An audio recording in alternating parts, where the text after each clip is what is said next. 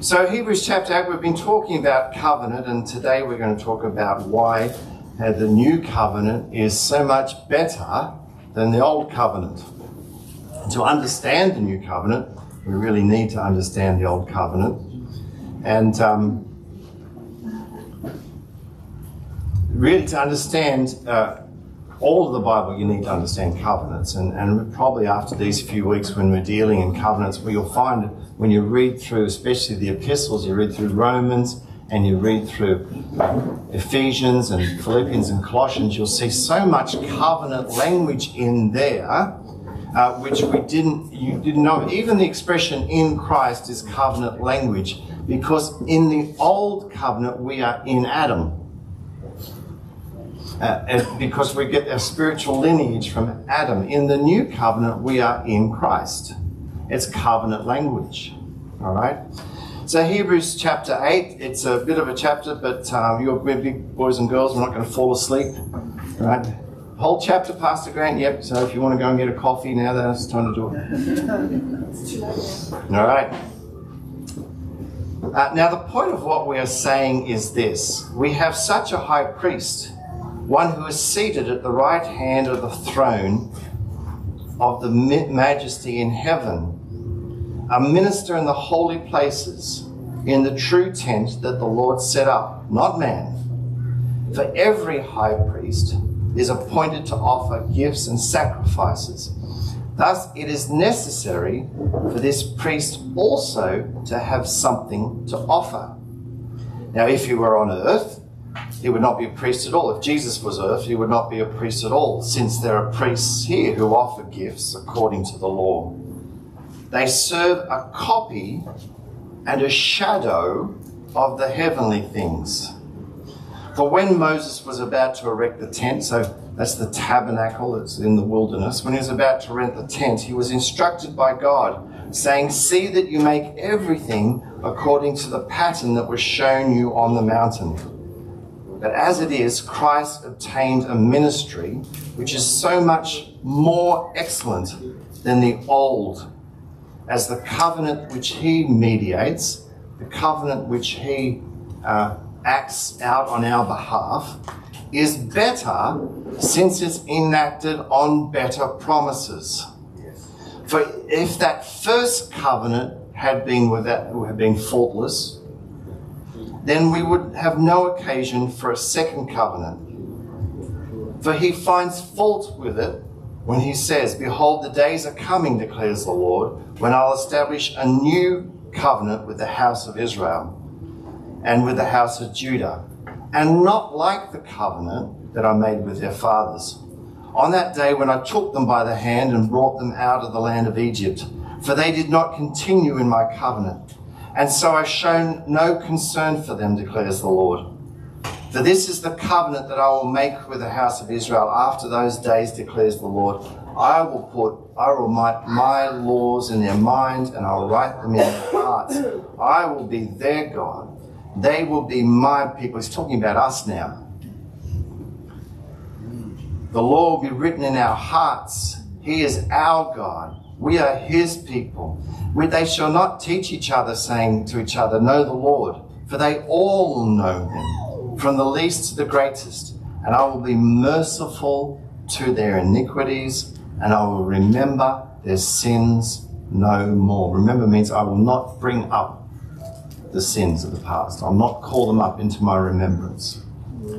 In speaking of a new covenant, he makes the first covenant obsolete and what has becoming obsolete and growing old is ready to vanish away. Now, just out of interest, this was written before 70 AD because around about 70 AD, of course, the Romans sacked Jerusalem and, and uh, the temple came down, and there were, has not been any uh, sacrifice offered on the temple since that time. But he's saying here that a covenant has a purpose and that the first covenant was only a type or shadow of what was to come. It wasn't, it's not fit for the purpose that, that, it, that it was designed for. Um, it fell short. Be better. It was. Uh, it says without fault. It, it wasn't adequate. And uh, the, we understand, of course, covenants, all sorts of different covenants. God made a covenant with Adam and Eve, with Moses, uh, with Abraham, um, with um, sorry, with Abraham, with Moses, and with David. And in many ways, they're just like an update of the same covenant. Okay, you understand in legal proceedings, sometimes you need to put a little appendix on it, right? And so, uh, for example, some many theologians believe it wasn't God's perfect will to even have the law. He just wanted people to trust God like Abraham trusted God. And when he wrote the law, then he had to adjust the covenant so that they had to make, because they became aware of their sin and they had to have sacrifices. And then he made a covenant with David. Well, those of bold Bible scholars amongst us will know that actually having a king was never the perfect will of, of God. That it was actually a, a, a um, God allowed it to happen. And so the covenant with David was an adjust, adjustment to the existing covenant that God had with Abraham. And of course, we know too that they're blood covenants. The reason they're blood covenants is because they considered, and it's true, that life is in the blood. And what was happening in the covenant was that God was saying, I'm going to lay down everything I have belongs to you. My name, my authority, my possessions belong to you. Everything you have belongs to me. My name, your name, your possession belongs to me. If any of you break it, what's happened to this bull is going to happen to you. And uh, that's pretty scary. So a, a, covenant needs to be fit for the purpose. We uh, witnessed a bit of a tragedy the last couple of weeks where um, that submersible Titan, you know, was down looking for this the uh, the Titanic, and it, it, imploded thousands of meters below the sea. And, and in the wash of that all, we see some experts coming out. Apparently, they were saying this before, but the Titan itself was not fit for the purpose, the submersible. And uh, you know, some experts were saying because it was built of carbon fiber, and it's just carbon fiber strands of, of uh, fiberglass, and it's and then it's uh, carbon has sealed and and you can't tell when it's you know, one fibre begins to crack on one dive and a few more crack and, and but without going into the goriness of it, it was not fit for purpose. It had a limited life. And so the old covenant had a limited life. And we were talking about uh, on, on, Wednesday night at Bible study, and, and the great theologian Carlos came up with a very profound statement. I was telling Linda, Linda stayed home and, uh, and uh, he said, I learned, he said something along these lines. Now, correct me theologically if I get it wrong, and if you don't, I know Chrissy will. Uh, is that, there's something like, you know, because there's something to benefit. You think, well, what would God benefit by going into covenant with us? I mean, we know what we benefit. I'm using my hands a bit more, you know, you were restraining. and, and that he said, well, well, we got his strength, his name, his provision, the Bible has what they call the covenant names of God, where God details in more, in like Jehovah Rapha, uh, Rafiki, your healer, the Lord your banner, I'll go before you into battle, the Lord your healer, the Lord your Jehovah Jireh, the Lord your provider. And so we, we get all that. What does he get? And then this theologian, Brother Carlos, says, well, he gets access into the world. So our hands can become his hands. And so when you move into a place then God can bless people because you've walked in there. And so, um, because God gave license to man to rule and reign on the earth, you can't just rescind that at a whim. So he made covenant. The sovereign God is no less sovereign. Okay? You can be sovereign and decide to delegate. You understand that? Anyone with kids knows that. All right? Anyone with an employee knows that. You're sovereign, you're the boss, but you delegate.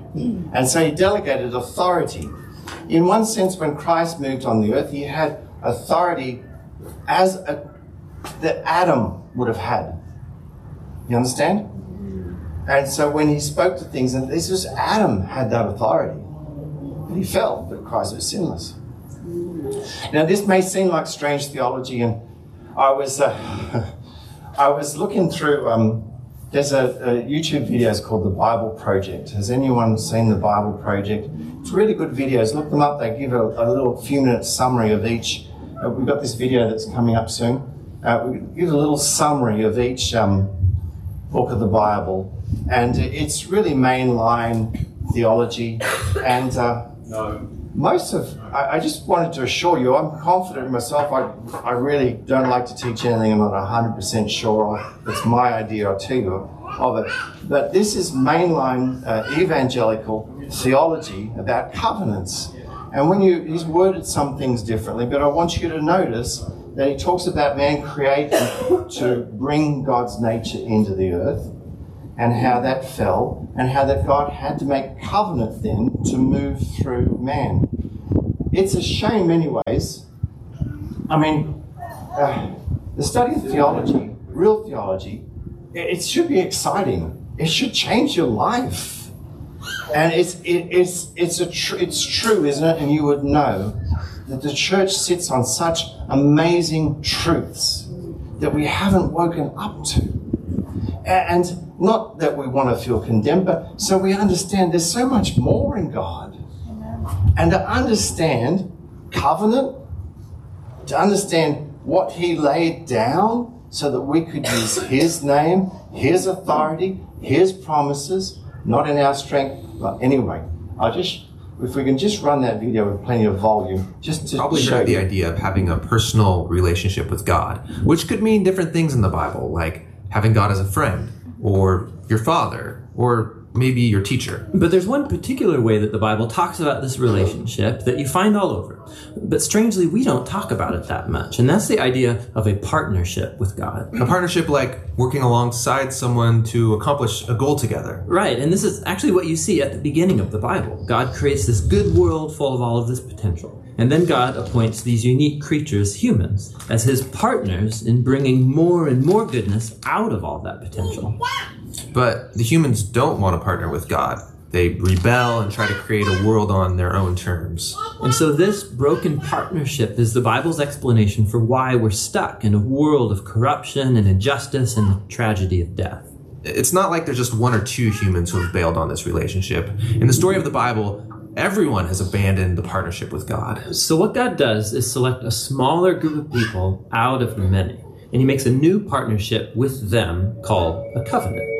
And in a covenant, God makes promises and then in exchange asks his partner to fulfill certain commitments. And the purpose of all of this is to somehow use this covenant relationship to renew his partnership with everybody else. The next time we see God make a covenant is with a man named Abraham. God chooses him, promises to bless him, give him a large family, lots of land where they can flourish. And in return, God asks Abraham to trust him and train up his family to do what is right and just. And the whole reason for this covenant is God says that somehow he's going to bring his blessing to all families of the world through this one family. So that's Abraham. The next time we see God make a covenant is when Abraham's family grows into the tribe of Israel. And this covenant is with the whole tribe. God asks them to obey a set of laws, which are these guidelines for living well as a community of God's partners. And if they do this, then God promises to bless them and that they will become a people who then represent Him to the rest of humanity. But here's what happens. Israel breaks the covenant. They worship other gods, they allow horrible injustice, and so they lose their land and are forced off into exile. So it seems hopeless.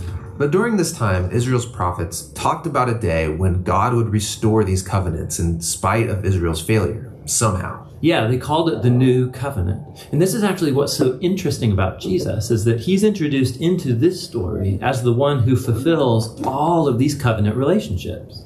We're told that he's from the family of Abraham, and so he will bring the blessings of that family to the whole world. We're told that he's the faithful Israelite who was able to truly obey the law.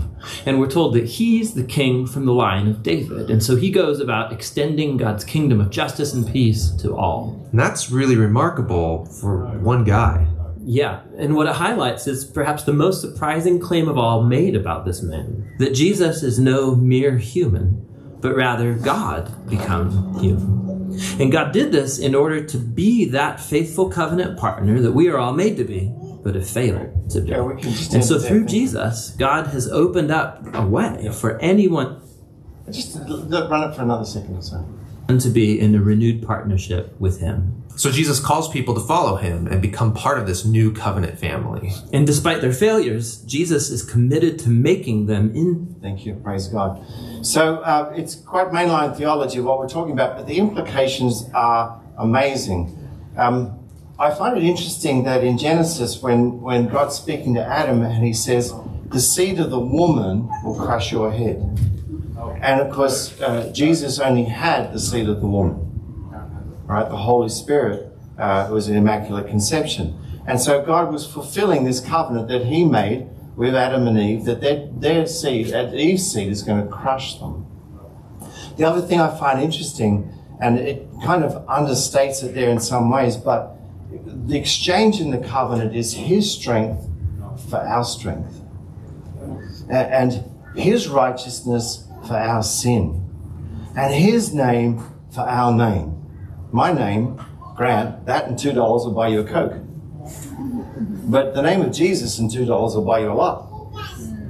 All right? And so we have, uh, we needed a, God needed a covenant that was fit for purpose, but he was dealing with imperfect people. So he needed to bring things to pass so that he could have a person on the earth who was without sin, who could fulfill that existing old covenant and bring in the new covenant. Now, we're used to this idea of preliminary contracts because we do it. You know, you're buying a house, you, you sign preliminary contract, and that gives you a couple of weeks to go and see if there's anything wrong and, and get your finance together. And then the new contract, the actual contract where you get the house, is, full, is, is fulfilled. Uh, I've got some shares in a company that, uh, just a few shares, not many, a company in, in uh, Angola which is um, getting fertilizer out of the ground to, to supply the farmers in Angola. And they have a, a memorandum of understanding contract. Uh, which uh, is a contract they've signed as preliminary contract, and they've got another one with another company, which is a, a, a, a contract to buy the fertilizer after they've built the factory. So the old covenant was, uh, it was never designed to bring us to God. It was designed to protect people. It was designed to show people how inadequate they were. That's the law, you know. The law is a standard of behavior, but the Bible says in Galatians that its design is to show you how inadequate you are if you want to get to God on your works. All right? And uh, it, it's um, it's interesting because uh, these provisions, you know, it was a the old covenant was a type or a template of the real thing. Now we've been delighted to have our, our kids. Are they in at Sunday school? Good. So that's uh, Adelaide and Elias we've had with us uh, for the week, and and uh, because Linda and I, well, mainly me, I've got a uh, preferred grandparent strategy. we all grandparents know it's not competition.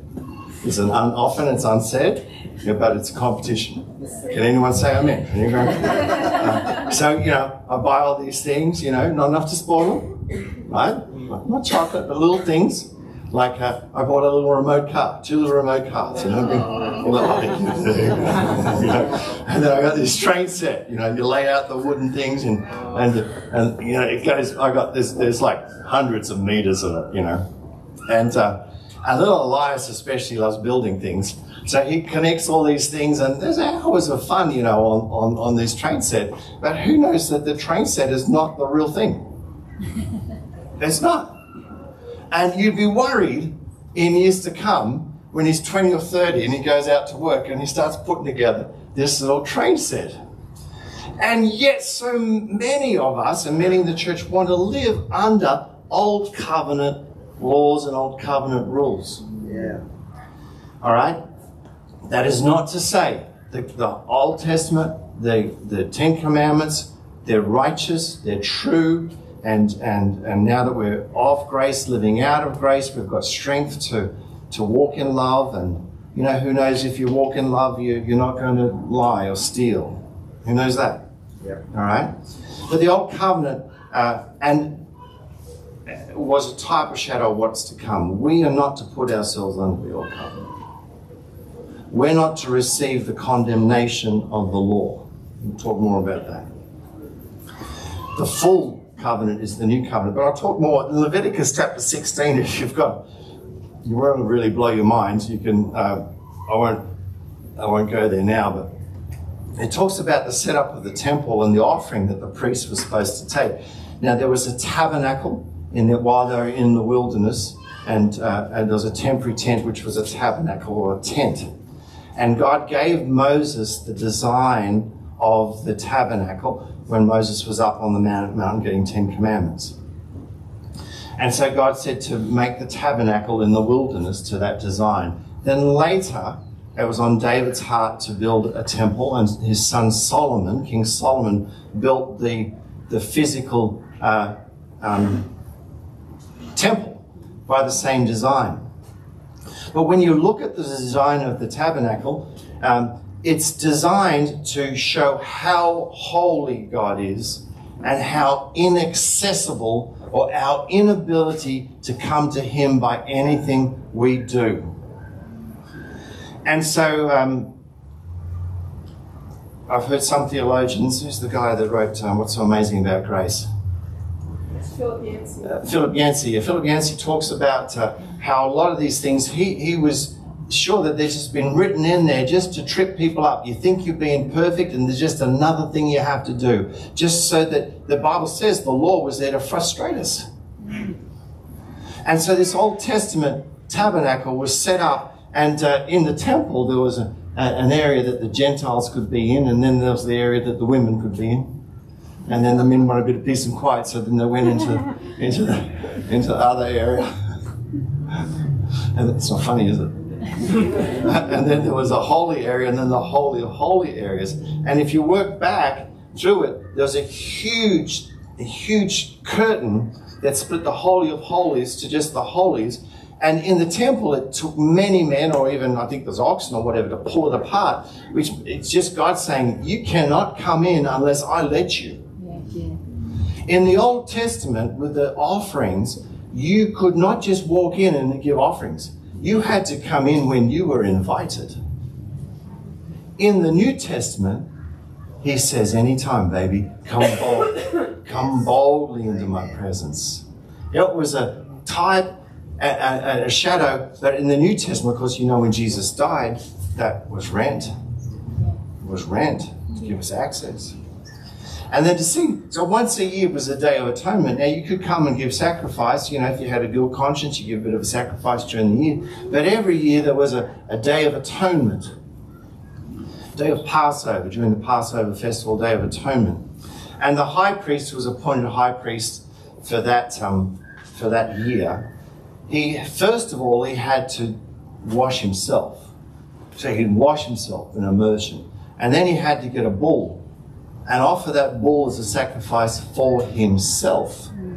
Because if he had not offered that sacrifice for himself, and when he goes to offer the sacrifice for the people, it would be an unrighteous person, unrighteously going before God. You can't go before God. You don't want to go before God if you're not righteous. And then the people would bring uh, goats and bulls, and, and two goats would be picked. You'd have to pick two goats for them a bull would be slain for them. There was um, there was a sin offering. Uh, there was a um, a burnt offering, and there was an atoning offering, all for slightly different reasons. And it was very complicated. I'm sure there was. You reckon your your to do list for setting up the church is complicated? you should see the to do list. It was on the wall. They used to pin it to the wall of the temple. This long list, everything you had to do in order. They actually had it in Leviticus. Had to go through it. So then he'd offer. So one, he'd go in and he'd go in before the Holy of Holies when he was ready and he had burning incense in front of him like this and go in like this so that the smoke would go up so that he wouldn't look upon the presence of God because he was not worthy to look upon the presence of God. And the smoke would go up like this. They'd tie an ankle around his on his leg rope and put bells on his thing so if he fell, they'd hear him fall and pull him out. So go in and put the smoke because you weren't to look at God like that and come back. And then he'd, he'd slay one, one goat. Well, they drew lots for the goats. It was two goats, right? And where they drew lots, and some some people say there was a two stones, a black stone, and a white one. Which which goat was going to be, and which goat was going to be the scapegoat and let go? And you could just imagine the conversation between the goats. You're going? Heads or tails? Yeah. So one goat then was sacrificed for the people, and this was the sin offering. Throat was slit, blood was collected. Because that is the punishment, that is the consequences, another way of saying it, for sin is death. Right? And so the, the blood would, of that goat would be carried in into the temple. The smoke was coming up, but he knew the Ark of the Covenant. So you know the Ark of the Covenant, that's where the Ten Commandments were kept, and there were two gold cherubs that uh, leant over it like that and protected it. And God's presence was above the Ark of the Covenant. But he wasn't allowed to look at it. So go in, there was smoke coming up, and with his finger he'd dip it in blood. And he'd sprinkle it seven times over the Ark of the Covenant before he could offer. That was before he could offer the sacrifice. Then he brought in the sacrifice. And that wasn't enough, because that was just uh, paying their penance before God. Right? But then they went back and they laid, he laid his hand on this other goat, scapegoat, and they addressed the goat with all the sins of the people. Spoken all the things that have been done wrong that year. And then the goat was taken out and it became a scapegoat. Now, most theologians, many theologians will say that was to give that, that, that goat grace, but I don't know that it was because in Jesus' time they actually took that goat and they threw it over the cliff to make sure it died. This is, this is one thing where it's saying this is me, not necessarily mainline theology. I think actually the scapegoat was let go in the wilderness it's like us on our own with our sins facing Satan. See what happens. Just as lions and wolves in the wilderness. And the other reason I think that is because in Jesus' time they actually made sure that the scapegoat had died, they threw it over a cliff. And all these things showed our in, of the old covenant showed our inability or our lack of right to come before God. You never could be good enough to come before God. But the Bible says the blood of lambs atoned. Now, atone means to cover. So God looked at that and that covering protected them in lieu of the blood of Jesus that Jesus was going to offer. Now, the new covenant is very different. Because in the new covenant, you understand, at, at the crucifixion and at the resurrection are two different events. One was the fulfillment of the old covenant. When Jesus said it was finished, probably was saying the old covenant, the sacrificial system was finished. The, we had a perfect man, a sinless man, so these sheep and goats, they had to be without any stain. They had to be without any, any anything wrong with them at all. That's it. And, and so the perfect man laid down his life for us. And in this covenant, in the old covenant, and when that covenant was fulfilled, every sin that we ever thought of doing, wanted to do but didn't do, did, repeated over and over again. Everyone of every person, that sin and the consequences of that sin was laid upon him. In fact, the Bible goes as far as to say that Jesus became sin. Now, that might, I don't know what that does with your theology, that's just what the Bible says. He became sin, it was placed upon him. All the curses for breaking the covenant was placed upon Jesus. Spiritual death, physical death, uh, emotional pain, physical pain and suffering, they're all placed upon him at the cross. And he took it.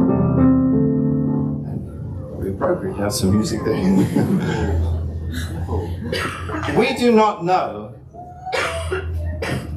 the agony that he suffered so much more than just the agony of crucifixion. He knew what was coming, which is why he sweated blood. But then, but then, it doesn't end on Friday. Because we still needed access to God. The old covenant wasn't going to work. Because because that was just paying for Adam's sins. But now he rose a new type of man. That's why it says in uh, Corinthians, if anyone is in Christ, they are a new species, a new type of person, a new spiritual identity, a new class of being. The word means actual, new, never seen before species, which was Christ, risen. And the Bible says he is the first risen amongst many. Where the many. And so he took this covenant, this blood, his blood. He said, Now this is the new covenant. Now understand, in heaven, there is, in God's presence, uh, what was on earth was a replica of what's in heaven, a holy of holies.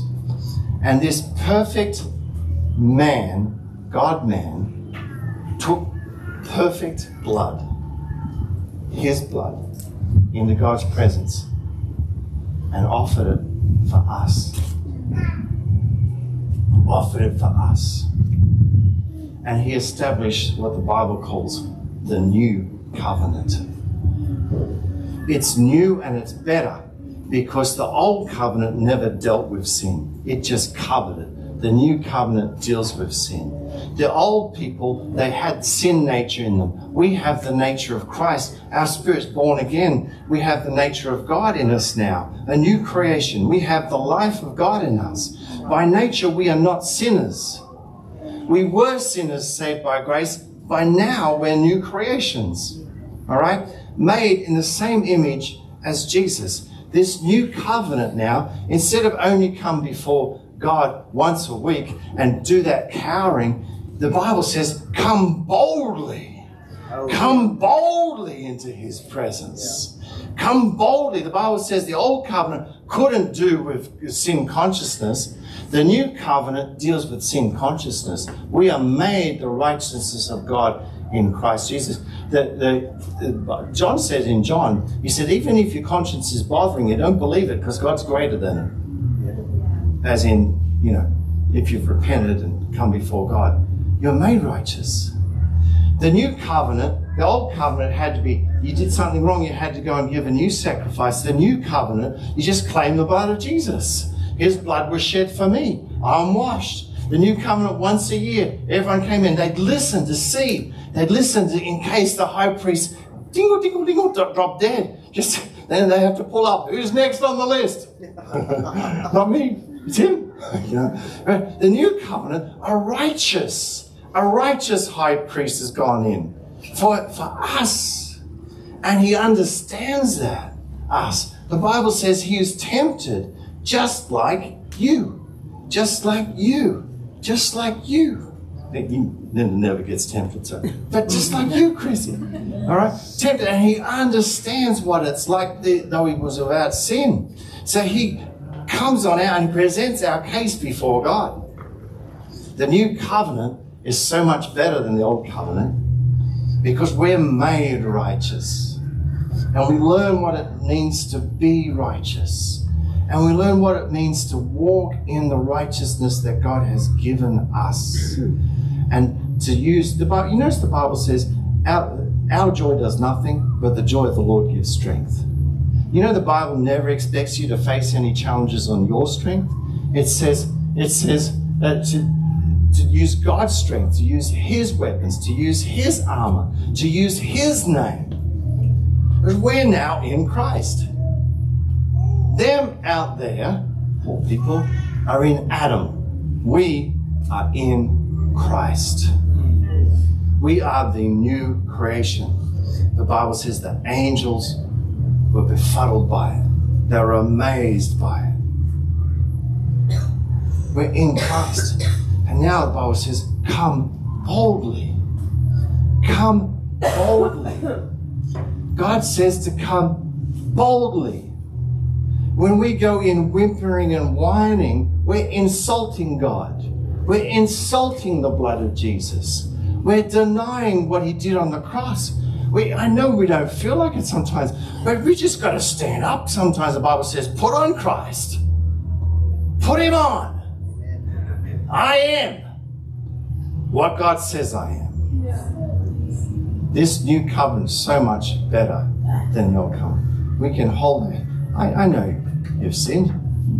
You know I've sinned. Just ask Linda. Right? I know that. But but we're no longer that was paid for. We've been made right before God. I don't like this feeling, this this expression, oh they deserve this, or they deserve you see in advertising last ten years or so all the time, oh they deserve this. I don't I don't like those ads because who knows I don't want what I deserve. Yeah. Never go before God and say, I deserve this. Oh no. Don't do that. Let's just go just go back. You'll be falling down dead in his presence. They'll be dragging you out. You don't want what you deserve. You want what Jesus bought for you. Yes. All right?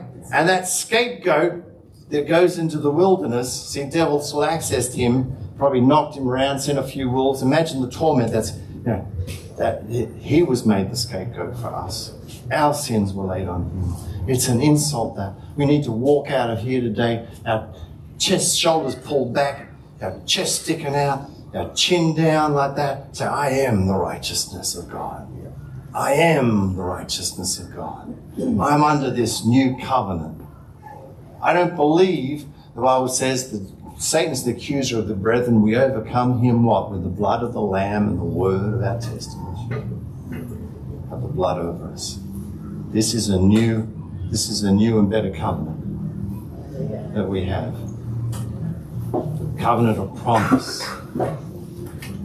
And when we read the Bible now, go home, you read the Bible, especially the New Testament, read it with a view of this covenant that God made with you. What He paid for that covenant, so that you can have His righteousness. The Bible says, we are the righteousness of God.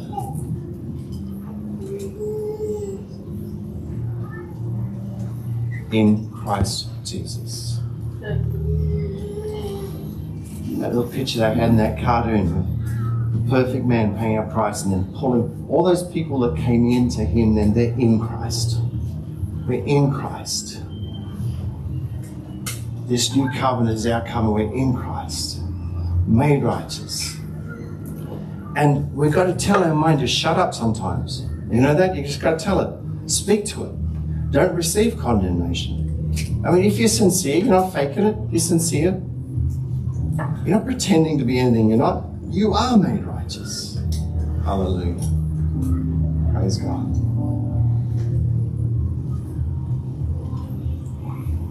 Whenever we ask for something of God, don't go begging. Don't go begging. Go boldly. Whenever you've asked something that He's promised you, don't say, Well, I've been doing this. No, go boldly. As if it was Jesus Himself asking for it. It'll change the way we pray. Amen? Change our prayer life, the way we read our Bible. Praise God. Well, let's stand up.